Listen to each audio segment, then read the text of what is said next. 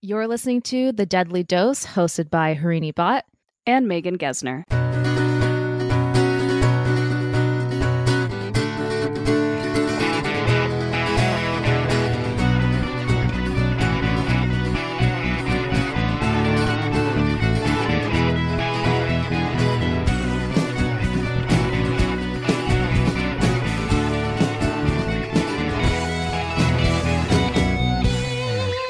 Welcome back to another episode of the Deadly Dose podcast with me and Megan. Yes. we we haven't done that in a long time. I know, I know. It's still Halloween, as in it's October, so we're gonna do our. Every day of October is Halloween. yes, it's already Yes. October 10th as we're recording this, and I Mhm. still haven't dressed up in a costume. Usually by now I'll do like a little bit of a DIY, but I have felt the least Halloweeny this season so far. I don't know about you, Megan. Okay. I've been feeling very spiritually Halloweeny. So maybe not yeah. in my like physical appearance have I been Mhm. dressing up. Mhm. Um I've been feeling like very um contemplative Mm. about death and stuff like that. But I think that's because the episode we're going to do today, what I'm going to talk about, has made me that way. But I just Yeah. feel like it's just, it is so Halloweeny. yeah, it is so good. Yeah. So, with that being said, we are doing our Spooktober series. So, this is our second installment, second episode, which Megan will do for us right now. Yes. Take it away. Okay. Megan. All right, here I go. A quick warning for those of you who have been watching House of the Dragon or trying to keep up with this series, there will be a spoiler towards the tail end of this episode.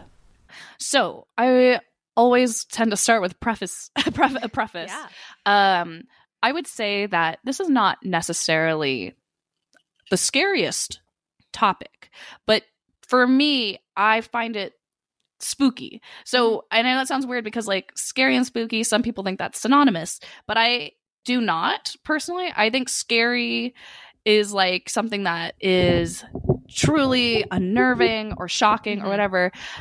I guess spooky could be also unnerving, but like spooky to me is more like like mis like mystery, like like you know, I'm it's something that's a little bit more unknown, and because that aspect is unknown, that makes it like spooky to me. I'm like because Right. I because I don't know I don't know like the secrets or the answers. I'm like Yeah. yeah, it's kind of more like, mysterious. Yeah. yeah, it's a mys- mysterious thing.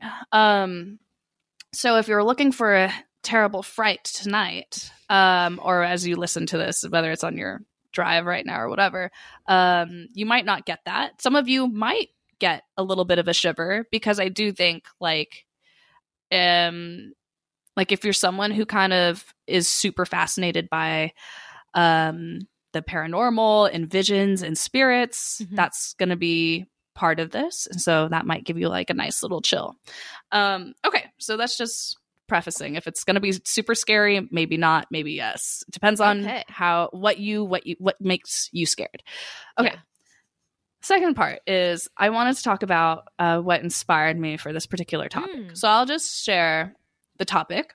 Mhm. Today I'll be talking about terminal lucidity, also known as paradoxical lucidity, and deathbed visions. Mm. And the reason why I chose this topic is because I had a very wonderful and silly in many ways, but also very fascinating conversation with our CCO um, a couple weeks ago, two weeks ago. Mhm. Um, and he shared a very personal story about his father who struggled through um, dementia in Mhm. his aging days and how um, he my CCO he noted two very unique instances towards the end of his father's life where they visited him visited the father in um, like hospice care. And there was one day where all the family was gathered around just chit-chatting you know providing company even though his father's not totally there. Yeah. and his father was seated. He's in a wheelchair. I think he also had some sort of back pain or problem. Mhm. and he um was seated and there's like a chair open chair next to him and the rest of the family was kind of standing around or sitting around the the hospital room and then um he the father suddenly is like oh like he beckons to you know whatever like at the empty air beckons to the empty air across from him and pats the chair next to him And then one of the children or family members is like, "Oh, did you you want me to sit there?" And the father goes, "Oh no, um it's for the shiny lady. She she makes me feel better. It's for the shiny lady." And the way he was looking in the room was like he was looking at somebody. Mm. And he beckoned over whatever he was seeing, in this case, a woman he described as a shining woman, and had her sit down next to him. And he said, with like, um, to to their relief, he did say like, "Oh, you know, she she makes me feel much better." And that was a good thing because at the time, like he was struggling with back pain and dementia ultimately, and they they they were used to moments of him going through severe pain. yeah. So they're like, okay, whatever he's seeing, as long as it makes him feel better, then we won't question it. Like we're not Yeah. going to invalidate him. yeah, yeah, yeah. So that was so that was one um, experience that my CCO had with his own father, Mm. and then the last experience he mentioned was probably like a week before his father ultimately passed. He, my CCO, and his sister went to go visit their dad, and he was lying in his hospital bed, and you know he hadn't been very um, lucid the last couple of weeks, um, and but they were used to that, of course, they knew what to expect, and then suddenly he like turned to them and had a very lucid moment of just saying six grandkids or something like that like acknowledging how many grandkids they have. Yeah. and then he made some sort of joke. I honestly can't remember and i don't want to do my cco a disservice. Yeah. but he what how my, the my boss explained it was like he just had a very lucid moment where he made full eye contact with us and like said a very coherent sentence acknowledged that he had grandkids and made a silly joke about them. Hmm. and it didn't seem like he was he he wasn't about his wits. Like it didn't seem like it was a hallucinatory moment or a moment of dementia. And then he rolled over and went to sleep. And then i think in the next Hmm. couple of days he passed away wow. so just as some extra backstory we literally literally had this conversation in one of our offices we have two offices in san diego but we had one in like our more newer office because we were just we were just working and chatting and then we started talking about ghosts in this office because there are definitely random sounds that What? just like the office creaks and groans despite it being literally like in like a very industrial like a very Yeah. Corporate office space. Yeah. um and i was so it was so refreshing to hear my boss who is like a man who we work in science. Like we Yeah, yeah, we all work in science. I guess that doesn't make us uh, immediately people who don't believe in spirits and stuff but he was like I, I made a joke of like oh maybe it's like um an office ghost and I, yeah. I used our company's location name but i'm not going to show it. i was like maybe it's our office ghost and he was like his eyes widened and he nodded like super fervently and was like yeah like honestly i don't even know how to explain it anymore he's like sometimes you know i you know i want to be logical about it but i'm here all alone a lot of the times early morning uh, Yeah. part of start of the day because he's an early morning rising person mm-hmm. and likes to start his work day early and he's like and i just don't know what's causing these sounds like there'll be thumping there'll be What? tapping the door will open and all this stuff um no. Is this a brand yes. new building?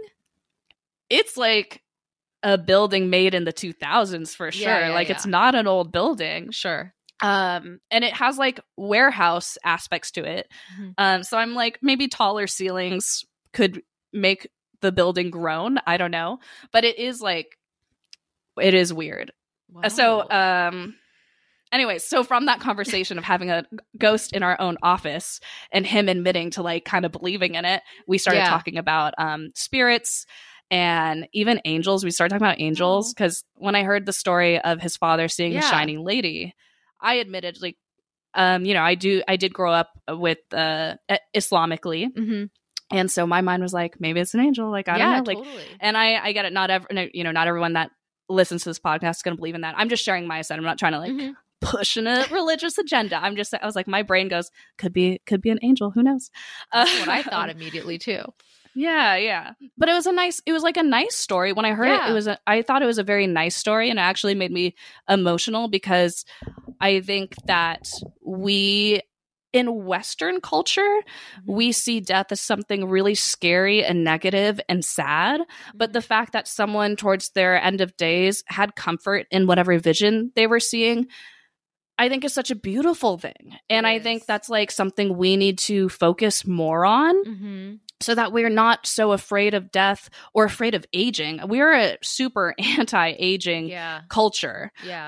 Um and Yeah. yeah. like of course we want to have nice skin forever, but like we're going to die. That's that's ultimately the end for everybody. We all Yeah. die.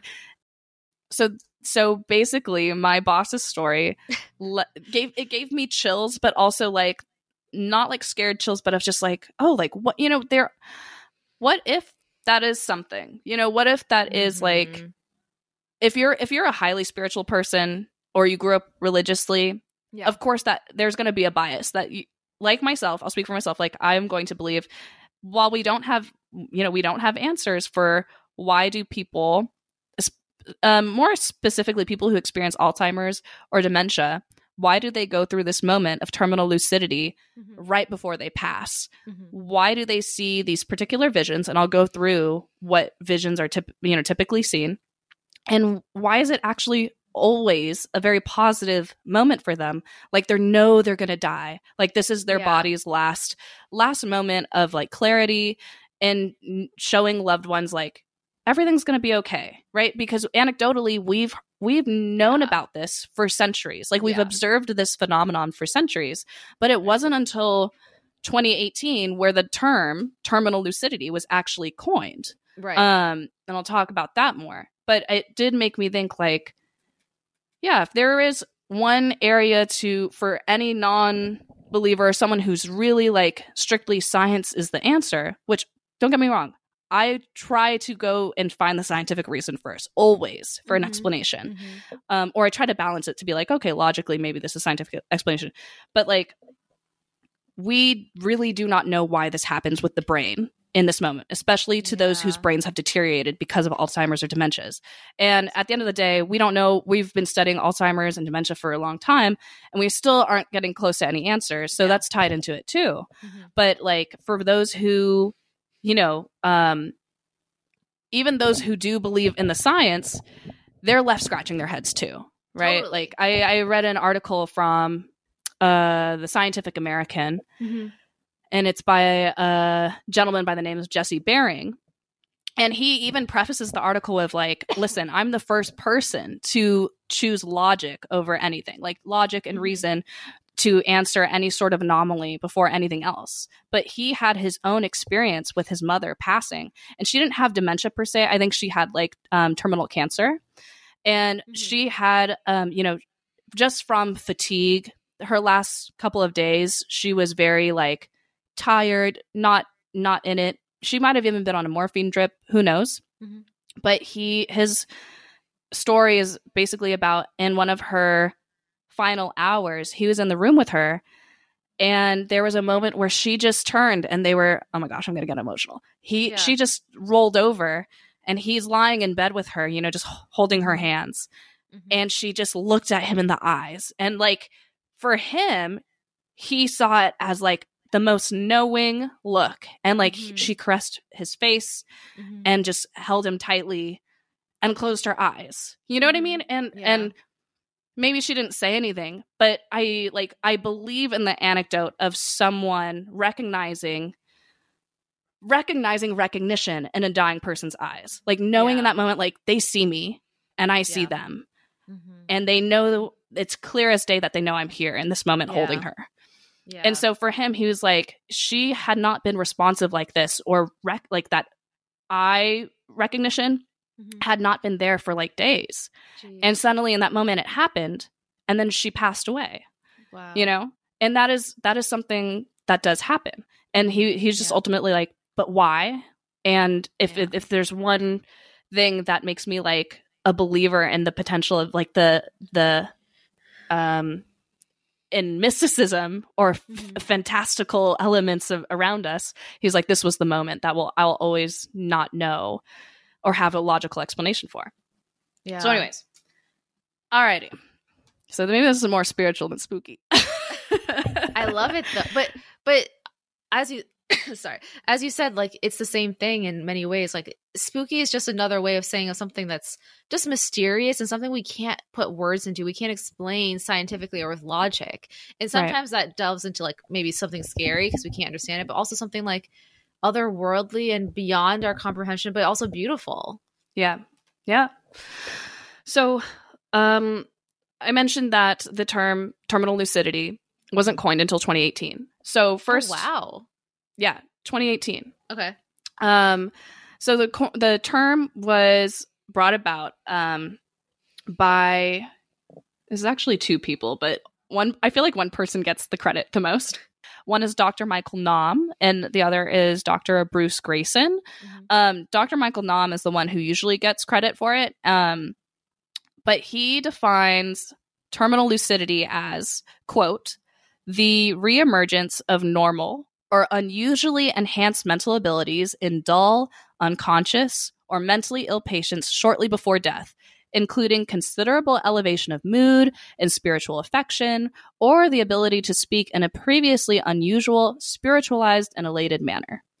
And there is a lot of anecdotal evidence for this. Like I said, like we we see not we, like I haven't personally, but a lot of nurse practitioners yeah and um physicians see Yep. this. oh yeah And what was interesting to hear on one of the podcasts that, that I listened to about terminal lucidity, it, oh, and it was an interview with Michael Nahm. Is like he's like, unfortunately, in the medical world, people don't document this that well. While anecdotally we hear about it, it's not Yeah. documented.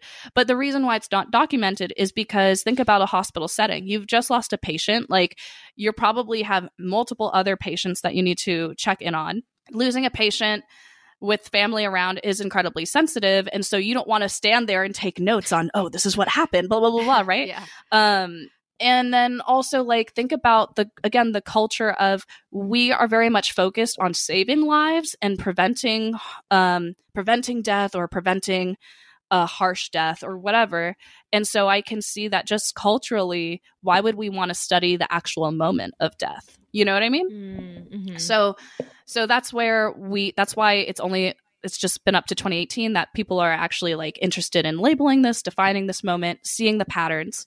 Um and like hopefully family members like if you see this happen, I think it is a positive thing to note it because at the end of the day like it's it is a positive thing, especially if you see someone that has been struggling with dementia, you know, have a vision of something positive or has a moment of clarity.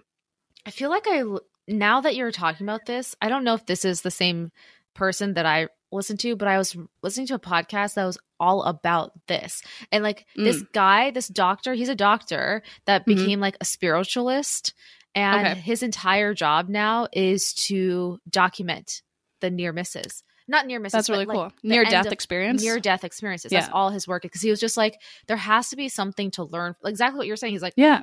he he's a medical doctor, but he was like, I Yeah. never thought I would go into this line of work, but I'm like, this ha- I've seen it happen so often, like where people will die, but they have clearly see something, Yeah. and no one is documenting it. To to what you're Yeah. to your point, and he was like, why not? Like, there's might be something to learn from this. Absolutely. So now Yeah. he does that. That's his full Yeah. time job. And there might be something to learn. And to me, I'm like, if people are so turned off by the the the spiritual, more religious answer or whatever, then like all the more reason to document Right. these moments because then Right. that leads to scientific answers. It's kind of, I guess, morbid in a way to research this, but I, and mm-hmm. and the other way of looking at it is it's going to happen anyways. People Yeah. die. People die. So Yeah. might as well put it to quote unquote good use. Like really Yeah. understand if there's any anything we can learn from it. Right. I agree. I think that if some people, if there's a part of the living population that's consenting on being cadavers for research, then why not let this be some aspect of that study as Yeah. well? You know? Yeah. Anyways, so Dr. Michael Nahm and Dr. Greyson, they do a literature study on the death of Anna Katharina Ehmer. And Anna Katharina Ehmer was a young German woman who died in 1922. So this was a long time ago. And of course, in 1922, It's not like they have video recordings or anything like that. Um, so the the first question you think of like, why would a contemporary sci- scientific review rely on the testimony of what happened in 1922, right? Mhm. But the reason why this is a particularly like head scratching case that people do see as credible is because during her death or her final days, she had two doctors as witnesses. And these doctors were people who were actually quite um reliable like people who were very well respected in their their um practice. And they were both psychiatrists that worked at um worked at the asylum that Katerina had been held at. So what's Katerina's story? Okay we'll call her Kat Kat for short cat for Mhm. short that's what they, they call her cat for short she was 26 or they I've seen differing ages 26 or 28 but she was a woman in her mid 20s who had spent the majority of her life in a asylum in Germany Mhm. and the reason for that is because she was born with physical abnormalities. She had mental disabilities or me- um, mental abnormalities. And because of this, she was someone who was predominantly nonverbal, had to, you know, couldn't feed herself, couldn't speak, always had to have care around her. So that's Mhm. why she was ended up in this asylum. Okay. okay. So that's her context. One of the doctors wrote from birth on. This is the one of the German doctors that took observed her, or took care of her. From birth on, she was seriously retarded. That's the language they used. Mhm. She had never learned to speak a single word. She stared for hours on a particular spot, then fidgeted for hours without a break. She gorged her Mm. food, fouled herself day and night, uttered animal like sounds, and slept, never taking notice of her environment even for a second. Yeah. And then she also suffered severe meningitis infections multiple times. Oh, so that damaged her cortical brain tissue. Yikes. So this was someone who was just like uh, very unfortunately having all these um, disabilities that impacted her ability to live without care. You know, Mhm. so yet despite all this, as she lay dying, um, she actually had just gotten her leg amputated from osseous tuberculosis. Like this Oh, poor woman, you know, just a very very hard life yeah. um, the two doctors, the uh, Happich and Wittneben, and other staff members in the facilities, they gathered around her um, because suddenly they heard her singing. Whoa. Kat, yeah, Kat wrote Happich, who had never spoken a single word, being entirely mentally disabled from birth on, sang dying songs to herself. Specifically, she sang over and over again, quote, Where does the soul go? Find its home, its peace. Peace, peace, heavenly peace. And she sang for half an hour. And they even say her face, which had been like so, you know, not sharing joint attention or anything like Mhm. that for for all the days that she she'd been observed, her face suddenly like transfigured and was spiritualized. Like she was looking at something, you know, like Mm. actually transfigured on something. Yeah. And then she passed away wow. And this is something that you know you have two doctors and a whole room of probably orderlies and nurses right. observed and they they vouch for each other they're like yes this we all witnessed this moment Mhm. and so even though this happened in 1922 this is a big story and a question about like this woman was terminally ill and Yeah. her brain literally had damage Mhm. how is it possible that from all that damage and years of being nonverbal, in her last moments, she was able to sing coherent sentences? Like, what's going on there neurologically? What is happening in her days that she was alive and well? Like, what is her Mhm. brain absorbing?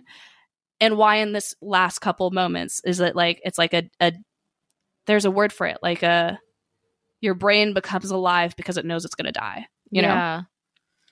So that is wild. And it's not even like I've heard of things like where it happens very quickly. Like they'll Mhm. just say one word or one sentence or just a Right. moment. They'll share a moment of lucidity, as you said. right. 30 minutes of singing. Yeah. That is like unexplainable. Like absolutely unexplainable. Like those are the moments where I'm just like, there was like someone that like just like took over her. You Yeah. know? Yeah. I don't I have no other explanation for Yeah. So so no nobody else really has an explanation because at the end of the day, like as much as we know, uh, as much as we've mapped the brain, we Yeah. really just have general ideas of where memory's stored. You know, I guess we do know where the speech speech pathways are and all that, but like because you know at the end of the day our, our, brain's still a mystery and we can only guess. A lot of it's theoretical. We yeah. we can't know like even someone who's had meningitis. Their brain was literally fried. Like I those pathways are that. dead. She was able to sing. Yeah. Okay. So one of the the podcasts i listened to that talked about this um i think it's it was the it's called the consciousness because I don't want to gatekeep. I'm just going to give my sources. Yeah, yeah. Mind you, listeners, these are podcasts that I've listened to the first time specifically for this topic. Um, I would encourage you to go listen. I don't know what their con- their other content is like. I feel like most of them are like kind of um they're either very spiritual or very like they're the whole focus is consciousness like they're trying to understand consciousness yeah but um this particular podcast is called the consciousness podcast with stuart preston mm-hmm he interviewed Michael Nahm and he actually asked questions that I had when I was listening to certain stories. I was like, okay, well, what about this? What about this? Yeah. So he asked, um, no, he didn't ask a question. He more like posited a potential theory, right? Mm-hmm. So we know that, you know, in studies where people are born without half their brain, right? That's a thing. We know that the brain will still, even though you only have your left side, will still function fully as if you have both sides of the brain. Mm. And that, that's basically just a testament to we know that the brain is incredibly elastic and malleable. And if one part of your brain dies, the rest of the brain um, network, mapping, whatever you want to call it, will work to make up those pathways. Yeah. And so we've seen that with people who lose maybe a chunk of even their motor cortex. Motor cortex is that one little knob at the tail end behind your um, what are they called? Occipital cortex, yeah. right? Some people have lost that, and then suddenly parts of your occipital cortex are making up for your motor cortex. You know, like we know that the brain is adaptable and can take on those responsibilities. Um, so his posit his his theory that he posited was maybe what's happening, like in the case of Cat Cat, is that her brain has been so malformed from disease and just natural biology that maybe in her last moments, there is like a burst of the brain just being like, we are going to we're going to use all of our capacity that still works to have this one moment. The question is ultimately why. But he does yeah. think that there's a tie into parts of the brain are putting in an effort to take on those processes because we know the brain is capable of doing that. We just do not know why. So I thought that was like a good thing to mention because there's at least science involved in that, you know. But like yeah. also why then? You know, right. I'm like if she has a capacity to do that, let's say that's correct. Let's say mm-hmm. that's true. If mm-hmm. that's true, then why only in that moment, right? Like if she, if she had that potential to do that, why couldn't she have done that at any other time? Like it didn't have to be right when she died. It could have right. been she just had that one moment, maybe her third year in as asylum and then it never happened yeah. again right? Yeah that's true. So yeah. there's clearly some connection to you almost about to die or yeah. in the your few last moments. Yeah. And here's here's another cool thing yeah. that um stuart preston said in this episode. Uh, and i think he this is he tied this into what i just said again just totally theory but i think you would love this. It honestly blew my mind and i totally want to believe in this but you know it's up to you guys to decide. But he did say he was like there's um he actually brought up the question of um of psychedelics. Mm-hmm. and he did say there's actually some evidence that our brain has the capacity to create something like create DMT on its own. Um, there's some I I'm just quoting him, but yeah. he said like I'll have to look this up myself. But he said that there's part of like the pineal gland that can promote like create its own DMT. Mm. And his theory was what if as you are in your dying stage, that part of the brain just releases that f- amount of DMT possibly. And what we know about psychedelics is when you're on psilocybin, DMT, LSD, it can open up those pathways to blend together, right? Like uh, when you're off psychedelics, your brain is like, okay, stay in your lane. You mm-hmm. frontal cortex, you do your thing. Mm-hmm. Occipital cortex, you do your thing. Everyone has their jobs. But when you're on psychedelics, those barriers fall, and that's why people will experience synesthesia. So when you do psychedelics, you can experience synesthesia, which is essentially these pathways merging and being like, it's a free for all. Like, Yeah. just everyone get in on Yeah. this. Like, hello, it's a party. And so synesthesia is when like they say it's like you see colors and you no you duh of course you see colors you you see sounds and you hear colors and all these things get Yeah. mixed and jumbled but it's really enlightening experience because Mhm. you're everything's involved with each other and that's really cool Yeah. and so his theory was like maybe the pineal gland releases this little DMT moment and it helps all the dying parts of the brain let go of their barriers and have the living parts of the brain just like, okay, we're going to take over real quick and it's going to be awesome. Yeah. And then they have this lucid moment where they have that recognition. They can see their loved ones in the room, they can talk to them, have a word or a sentence or full conversation. Mhm. And then once that DMT is gone, that's it Yeah. like that's that's the end so that was his theory and i thought that was like really fascinating but i That have to look into that more Me too. I'm so curious if that's actually a thing because Yeah. I totally agree. Like I'm trying to rack my brain with the information that I picked up sometime along in my life. But Mhm. I remember reading or hearing or seeing something about uh, when you are about to pass away, like they've done like electricity or like you know they just like attach your body and see what Mhm. what is your brain activity like and it's Yeah. almost like there's just so much going on your your whole body especially your mind is so stimulated right up until the point that you die like Mhm. almost like could light up a light bulb right Yeah. and for me the way that i look at that is like all of that potential energy all of that electricity those sparks allows you to see something or visualize something and and, and the best way that i can describe this that has been portrayed in media is Mhm. actually in, in harry potter where Mm-hmm. they have like he does the whole like the, the wand thing the wand he- he's like putting so much of his power so much of his energy into like fighting voldemort yeah and then there's like that connection where it blows open and he sees Mm. all of his ancestors like his or all his loved ones who have died yeah you know and then like after that it just goes kaput right? yeah. Yeah like yeah. he's used up all of his energy right? Yeah and i yeah. honestly feel like it's very similar to that if i were to imagine it. Like it's almost like you're Mhm. putting all this potential energy use your last neurons to Mhm. just fight through to see it to, through the end and then you get this vision or you hear this thing or you're able to sing or whatever it is yeah. and it's just gone. Yeah. It's a really beautiful thought. Like i It would is. like to believe that. Like i'd like Yeah. to agree. Um and then it's Yeah. just dmt it's just, it's just our own dmt in our own bodies but that Harry would be just that'd be really mad high that would be so crazy like it's it's really beautiful and uh, really cool It is really beautiful. Before we get into the rest of the episode, if you've been enjoying our content so far, Please go rate and review us wherever you might be listening from, or don't. just keep on hanging with us. All right, on to the rest of the episode. okay so i've gotten way deeper more into like the brain science essentially Sure. and um but like to kind of get back on more of like a spooky vibe i can walk you through the actual patterns that um that are pretty common um, with people who are in their final days or weeks Okay. of living. And now I do want to say not every person who is dying of a terminal illness will experience deathbed visions or terminal lucidity. Um, which can be a good thing or can I don't know, can be a very neutral thing. Just know that like not everyone goes through that, not every family witnesses that.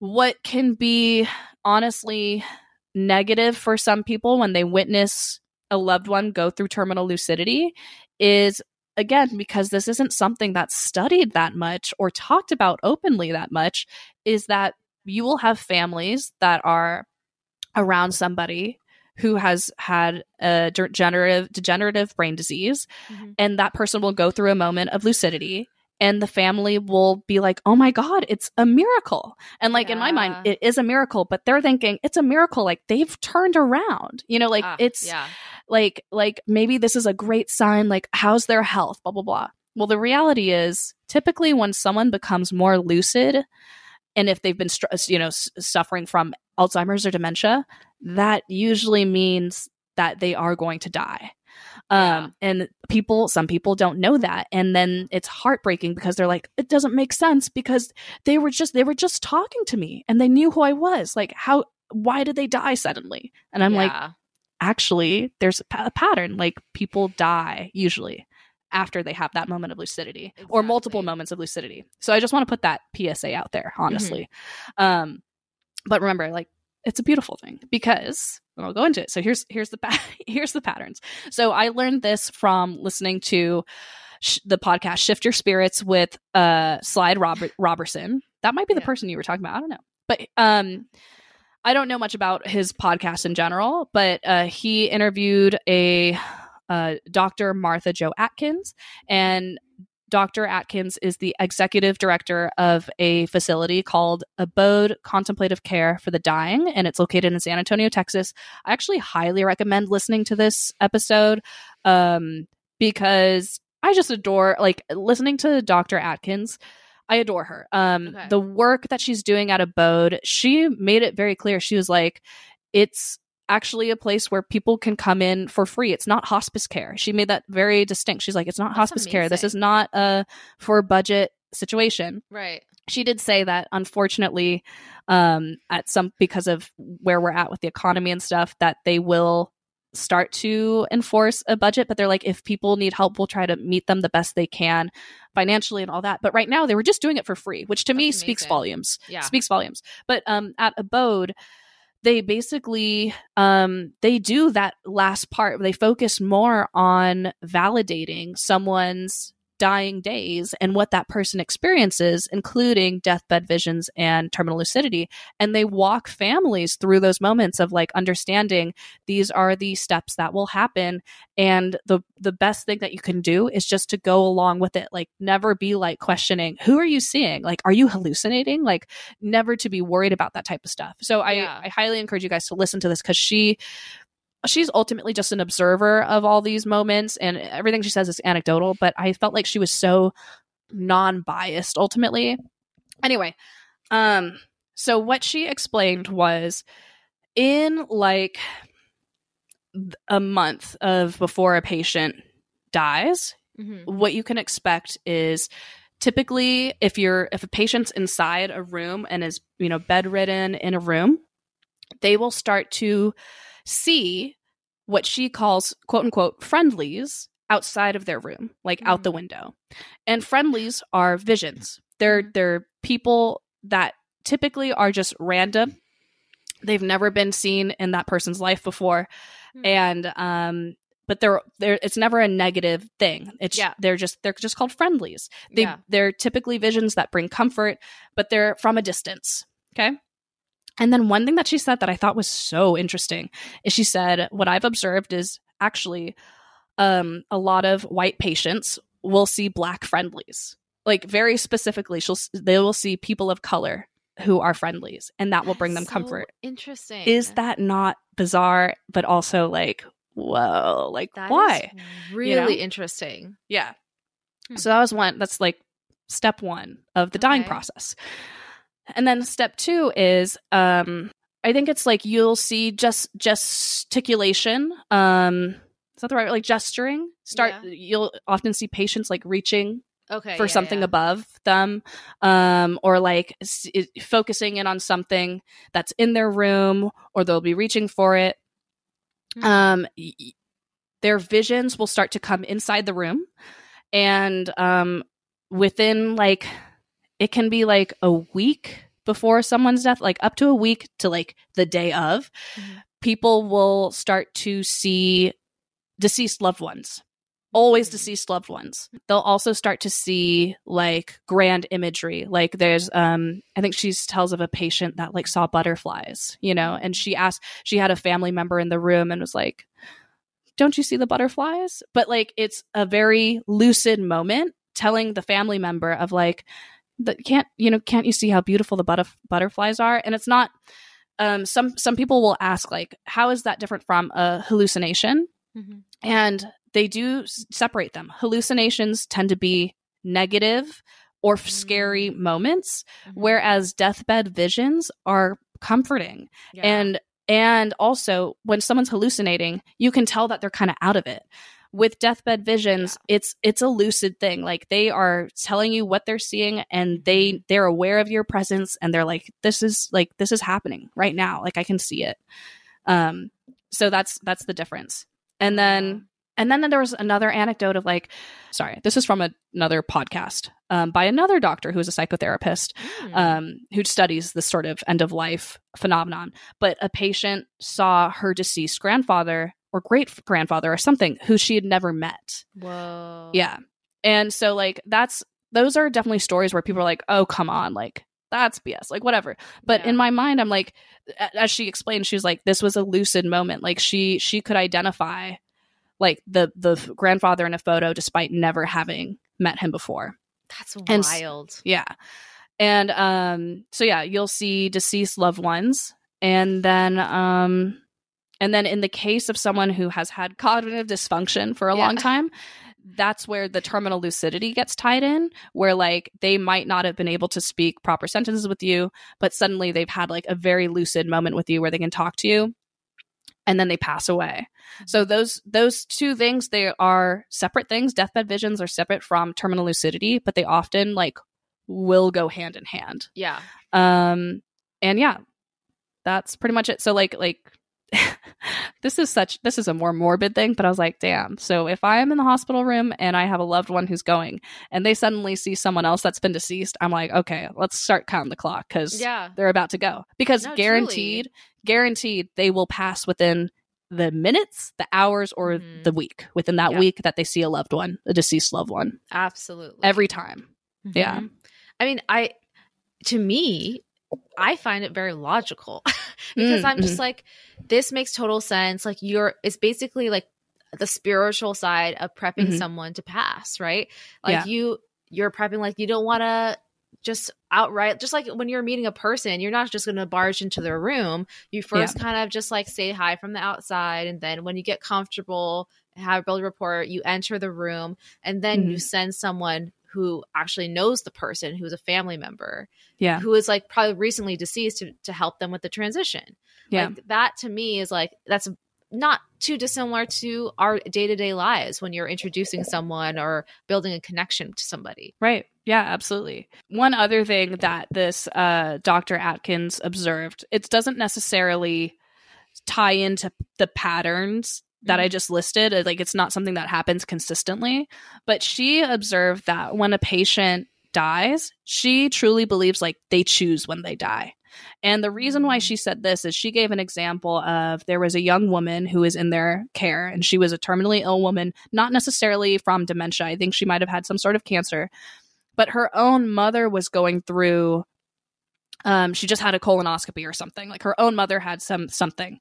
Um but this this young this young woman was on her deathbed had not been very uh, awake or aware for a while. And then another um like nurse came in to her room that day and like she had built a really good relationship with this nurse almost to a point where the nurse was like her own like motherly figure aside Yeah. from her actual mother who's who's going through her own il- Mhm. ailments and stuff. And also for additional context, the actual mother had been taking care of this dying woman's children too.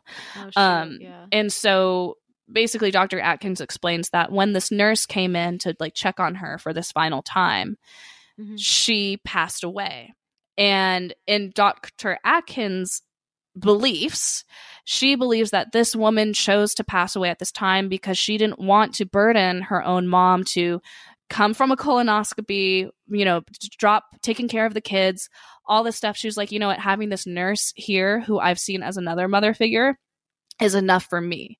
Um, that was the only anecdote she had, but in my head, I do kind of believe that concept of, yeah, if I was dying and I, my brain suddenly had this DMT explosion where I'm super lucid yeah. and I know I'm gonna freaking die.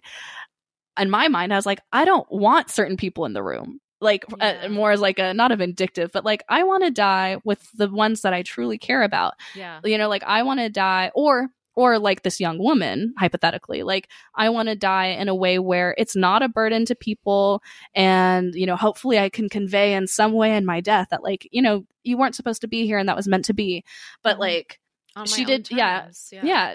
she did give examples of like there are many times where a family member will literally be in the room and then they'll walk out to the bathroom when they come back the person has died you know Yeah. many there's many examples of that and so she's like i honestly think they choose when they die So I was I like, that's an interesting that. concept. I f- and I Mhm. also feel like we see that reflected so many times in movies and TV Mm-hmm. shows. Like that's like a very constant thing. It's like that. It's like oh, I just left and then they passed away. You Mhm. know. Yeah. Uh, I don't know. I mean, we just saw. I don't know if you watched the most recent Game of Thrones or House. House of the I was gonna bring it up. I was gonna talk about it. Okay, I actually was so it. happy. Can I? Can I? Yeah, yeah. You go speak for on it. it? Okay. I will make sure to put a spoiler warning at the front, but I won't at the beginning of this, but I won't truly spoil it. I think if you're following along, you know where this was going. But um so I had thought of this topic for a while now. Like you Yeah. we're clearly late in recording. but um I finally watched the episode today. Literally as I was like, okay, I'm going to record today. And I'm so glad I watched it before this recording because um one of the main characters, King Viserys, we all know he's going through some mad leprosy. He has some crazy ailment. Yeah, He is deteriorating like cottage cheese, as a TikToker called him, King Cottage Cheese. But I love Viserys, King Slay. King Slay. He's so good. Um, but in the final scene of the most recent episode of House of the Dragon, he is on his deathbed. And yes, he has like incoherent moments, um, speaking about like the prophecy and all that. But when he's finally alone, he does the whole gesticulation up, reaching for something above him, right? 'Cause I, I remember seeing that and I was like, that is something that actually happens. That's it's not just an right. entertainment thing. Like, this is accurate. He's Right. reaching up above him. And then he his last words are, my love. Mm-hmm. And me, who has just done all this research, my theory is that he's talking about Aemma. Yeah. I think he's saying Aemma because you see deceased ones when you're about to Mhm. go. Mhm. I told Manira about this and she was like, Oh, I thought he was still talking about Rhaenyra. And I was like, No, no, no, No, he's no, dying. no. He doesn't know that. so my theory is that he obviously uh, the the viewer has to decide who he might be mentioning when he says my love, but I 100% think he's talking about Aemma. Queen I Aemma. Yeah. Absolutely. And I thought that was, and even before that, when I was thinking also of, yes, people do choose when they die. In Yeah. Mm-hmm. I think because Viserys finally saw his whole family together, happy. Yes. and you could see it in his face. He was like, "It's now my job is done. My work is done. I can finally rest." Yep. Yeah. Yep. Totally. I I just thought it was uh, like almost serendipitous that I watched that Right before before this episode.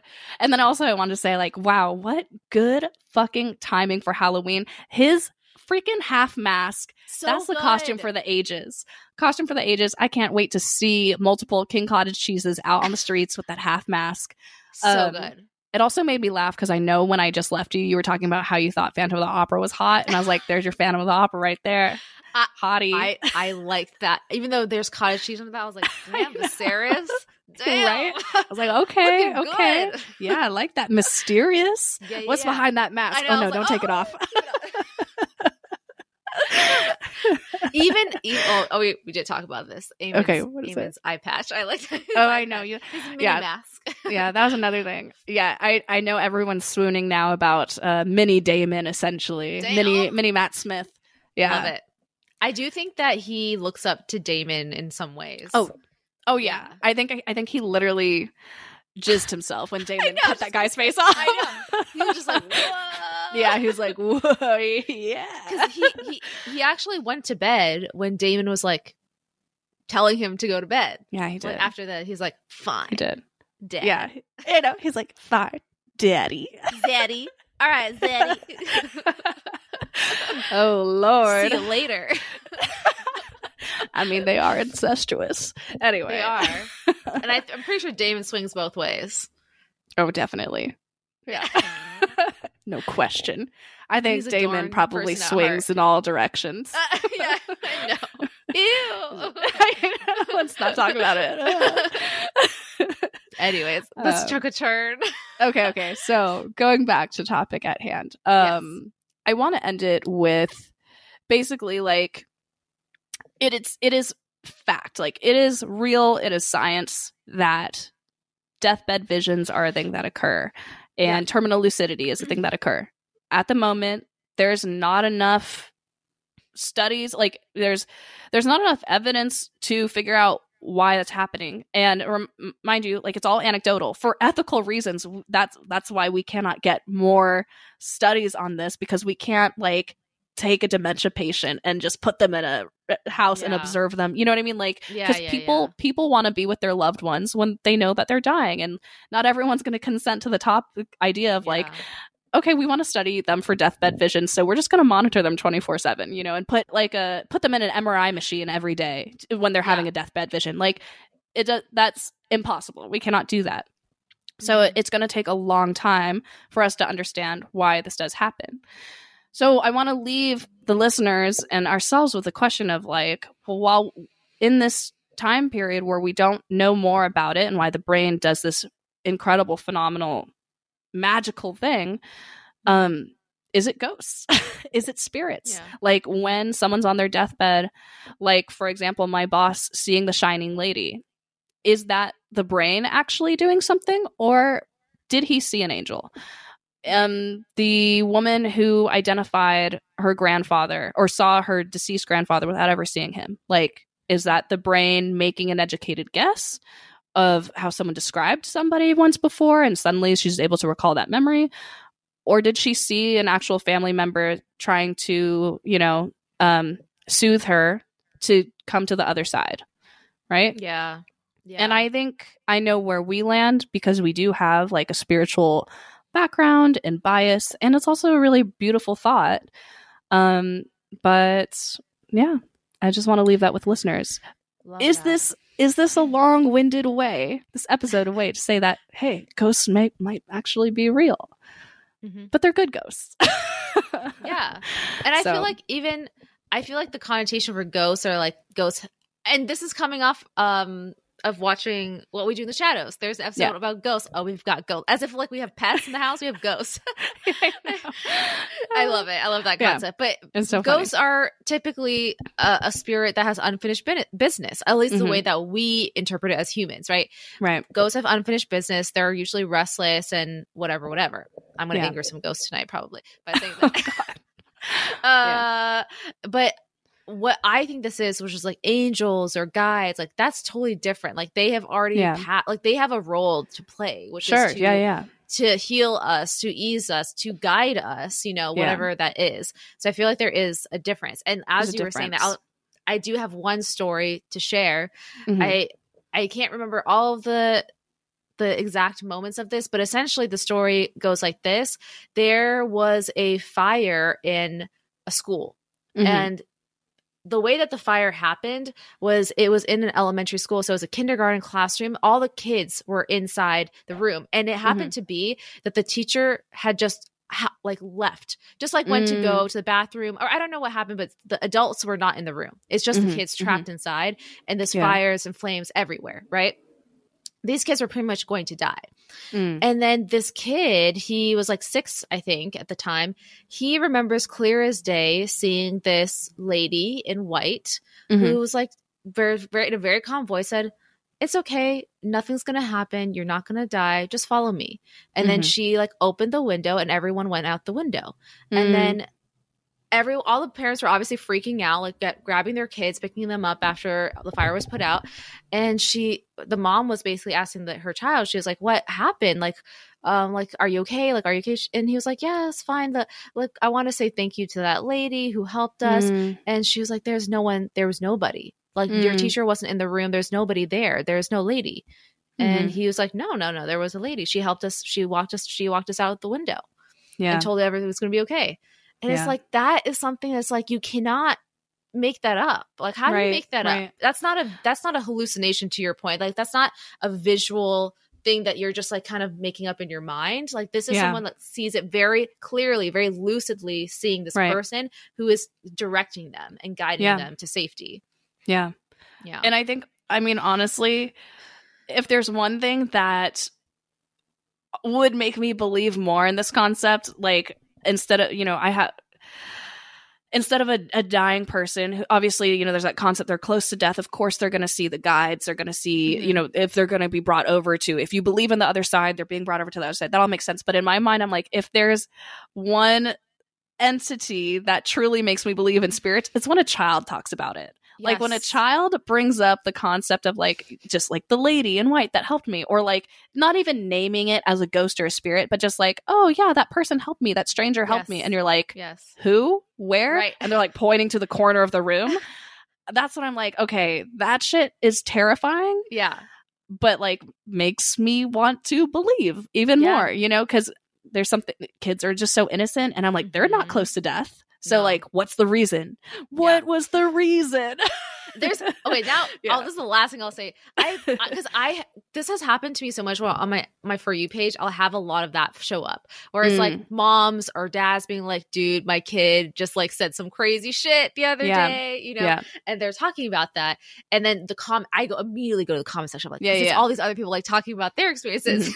Yeah. Yeah. and the the prevailing like TikTok collective theory, and I, I Mm. think I've seen this like in that podcast I was listening to, where it's like um angels, guys, whatever you want to call them, spirits, they Mhm. feel more comfortable showing and expressing themselves clearly to children because they are Mm. innocent. They don't have yeah. they're not yet tainted by preconceived notions or whatever about anything. They're very Right. pure, innocent beings, and they're more willing to receive you. They're they're Mm. very free and open, where they're like, "I'm a, I'll allow this energy or allow this help to be yeah. to come in and and guide Yeah. me." Whereas, like Yeah. as we grow older, we start to pour in like our own like im- not imperfections, but all of our own mental barriers and blah blah blah blah. Right. blah, blah, Right. right. So. I believe that. I totally believe that. Yeah. Yeah. And I th- I Um, totally yeah. I think so because I honestly uh, am of the person that feels like some things are not meant to be understood or explained. It's just meant to be Yeah. felt. Yeah. you know, it's just meant to be experienced and just enjoy it for what that was. But I, I think what's really important here is you're right. Like I think this like Dr. Atkins, there are people like mm-hmm. her. It's really important to break down the barriers of science is science and spirituality is spirituality that that's no there's no such thing like they can coincide with each other and coexist right yeah. they th- they're one and the same just because you are a scientist doesn't mean you can't be spiritual and vice versa you know Totally. so i think this is a very beautiful em- yeah and embracing the two Yeah. I think the questions that remain to be answered, and we just need more studies to come Mhm. out for to, to get a holistic idea of this is how much does culture impact the deathbed visions that people have, or if they have any? yeah Um, how much does your tie to religion impact your deathbed visions, or if you have Mhm. any? Mhm. If you're someone who is raised agnostically or atheist your whole life, does your brain experience the same thing if you're going through a degenerative neurolo- neurological disease?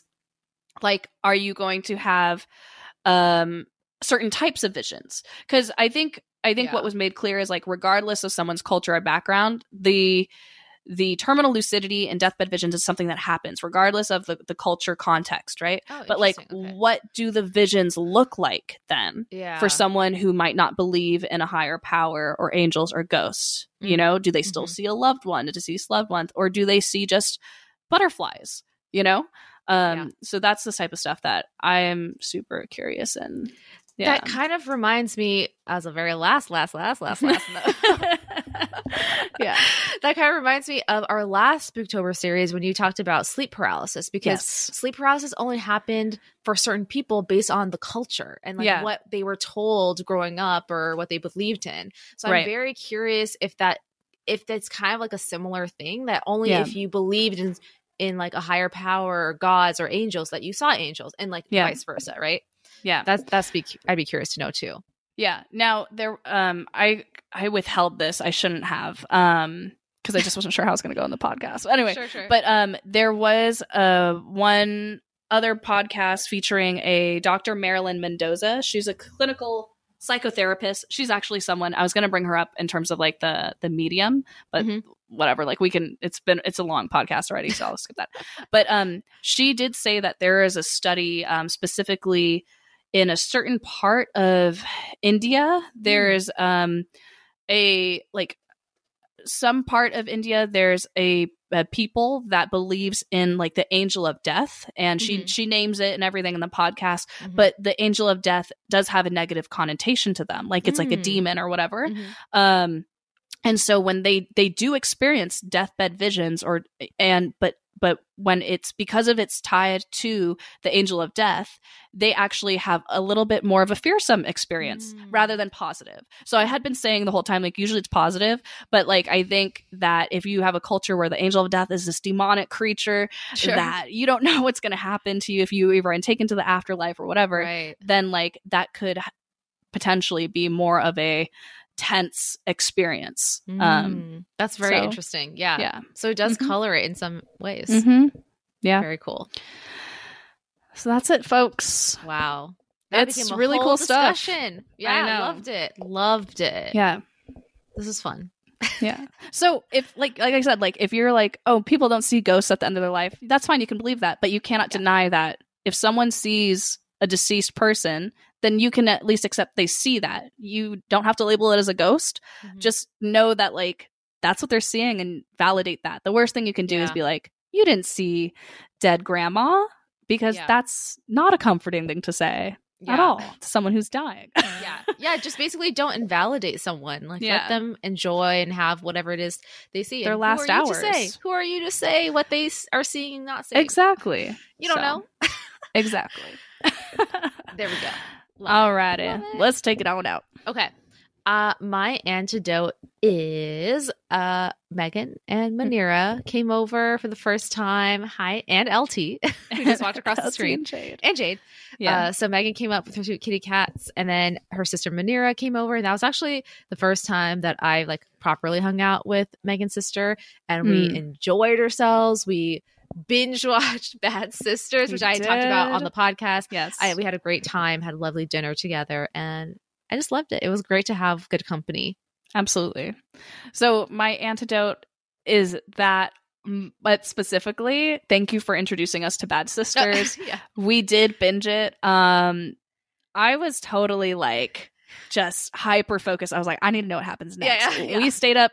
We watched Way what five late. episodes in one night, and these are one watched, like, hour six. episodes. Yeah, six, or seven. Yeah.